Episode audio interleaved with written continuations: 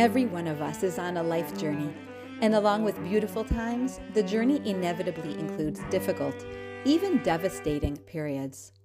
As a mother, it is so painful for us to watch children, whether our own or others, whether those we know personally or those we read of and hear about, suffer through distressing challenges that seem so enormous that we sometimes wonder if they will ever heal and emerge intact.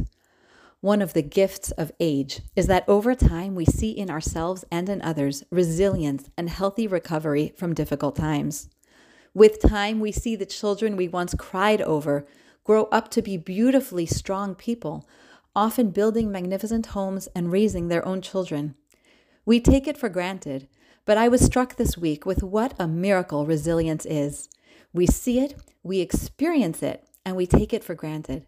But the fact that human beings can struggle through dark periods, children can struggle through their formative years and come through with healing and strength, that is nothing short of a miracle. In Parshas Chukas, Bnei Yisrael complained yet again about their food and drink.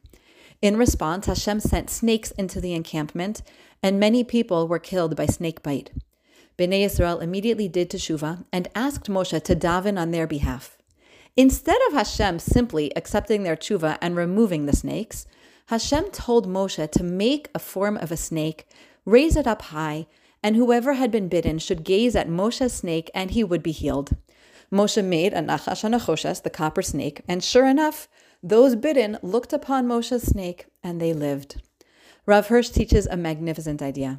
He says the purpose of the snake bites was to awaken the Jewish people to the dangers that were constantly surrounding them in the wilderness. They had spent 40 years in the desert, and in the normal order of events, they should have been constantly under attack by snakes and all the other natural dangers of the wilderness. But they weren't, and they took their security for granted since it was constant and invisible. The snake's purpose was to awaken their consciousness to the realization that it was only Hashem's intervention that kept them protected from threats these 40 years. Without Hashem, they would have been fighting off dangers every day. That's why the antidote is to stare at a snake, the Nachash HaNachoshes. They needed to affix the idea firmly in their brains that snakes are a given, threats are natural, bad things happen. And it's only Hashem's protection that guided them safely to the point that they were oblivious that there even were snakes in the desert. In Hashem's goodness and kindness, He shielded Bnei Israel from being aware of the inherent dangers of their position. Their ignorance led to their ingratitude. They weren't even aware of what to be grateful for because the protection was so invisible.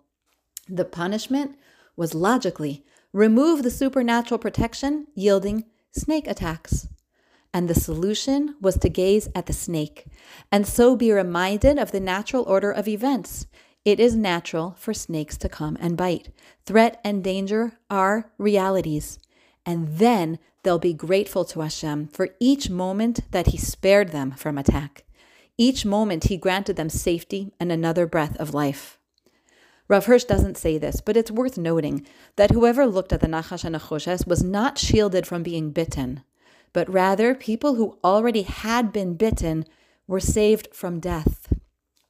The Nachash HaNachoshes reminded the Jewish people not only that protection from snakes comes from Hashem, but that even when one was bitten by a venomous snake, even when a person faces a crippling situation, Hashem holds the key to recovery. Look upon the snake and be healed. We can learn a lot from this parsha to not take for granted the many miracles in our lives and our children's lives the many ways and times Hashem shields us from threats, big and small, and also the miracle of healing, that even when He does give painful challenges, He also gives resilience with time. And though that may seem natural, it's really a spectacular miracle. I will add that as a mother, I want my children to see these examples of resilience. Even, they don't, even though they don't have the perspective that age and experience brings to see it in their lives yet, they should still see it in others to be able to hold on to these examples for their journeys. I personally have found a way to do this through bringing great books into our home. There are many wonderful books, mostly older ones, both fiction and nonfiction, that enable our children to connect to, to learn from, and to grow with the protagonists of stories through their tough times and into healing. Often, I'll read these books out loud with my children, allowing discussions to naturally happen where I can point out this miracle of human resilience. We want to hold on to the awareness for ourselves, and we want our children to grasp it too. No situation is hopeless, no challenge too great for human beings to come through with resilience.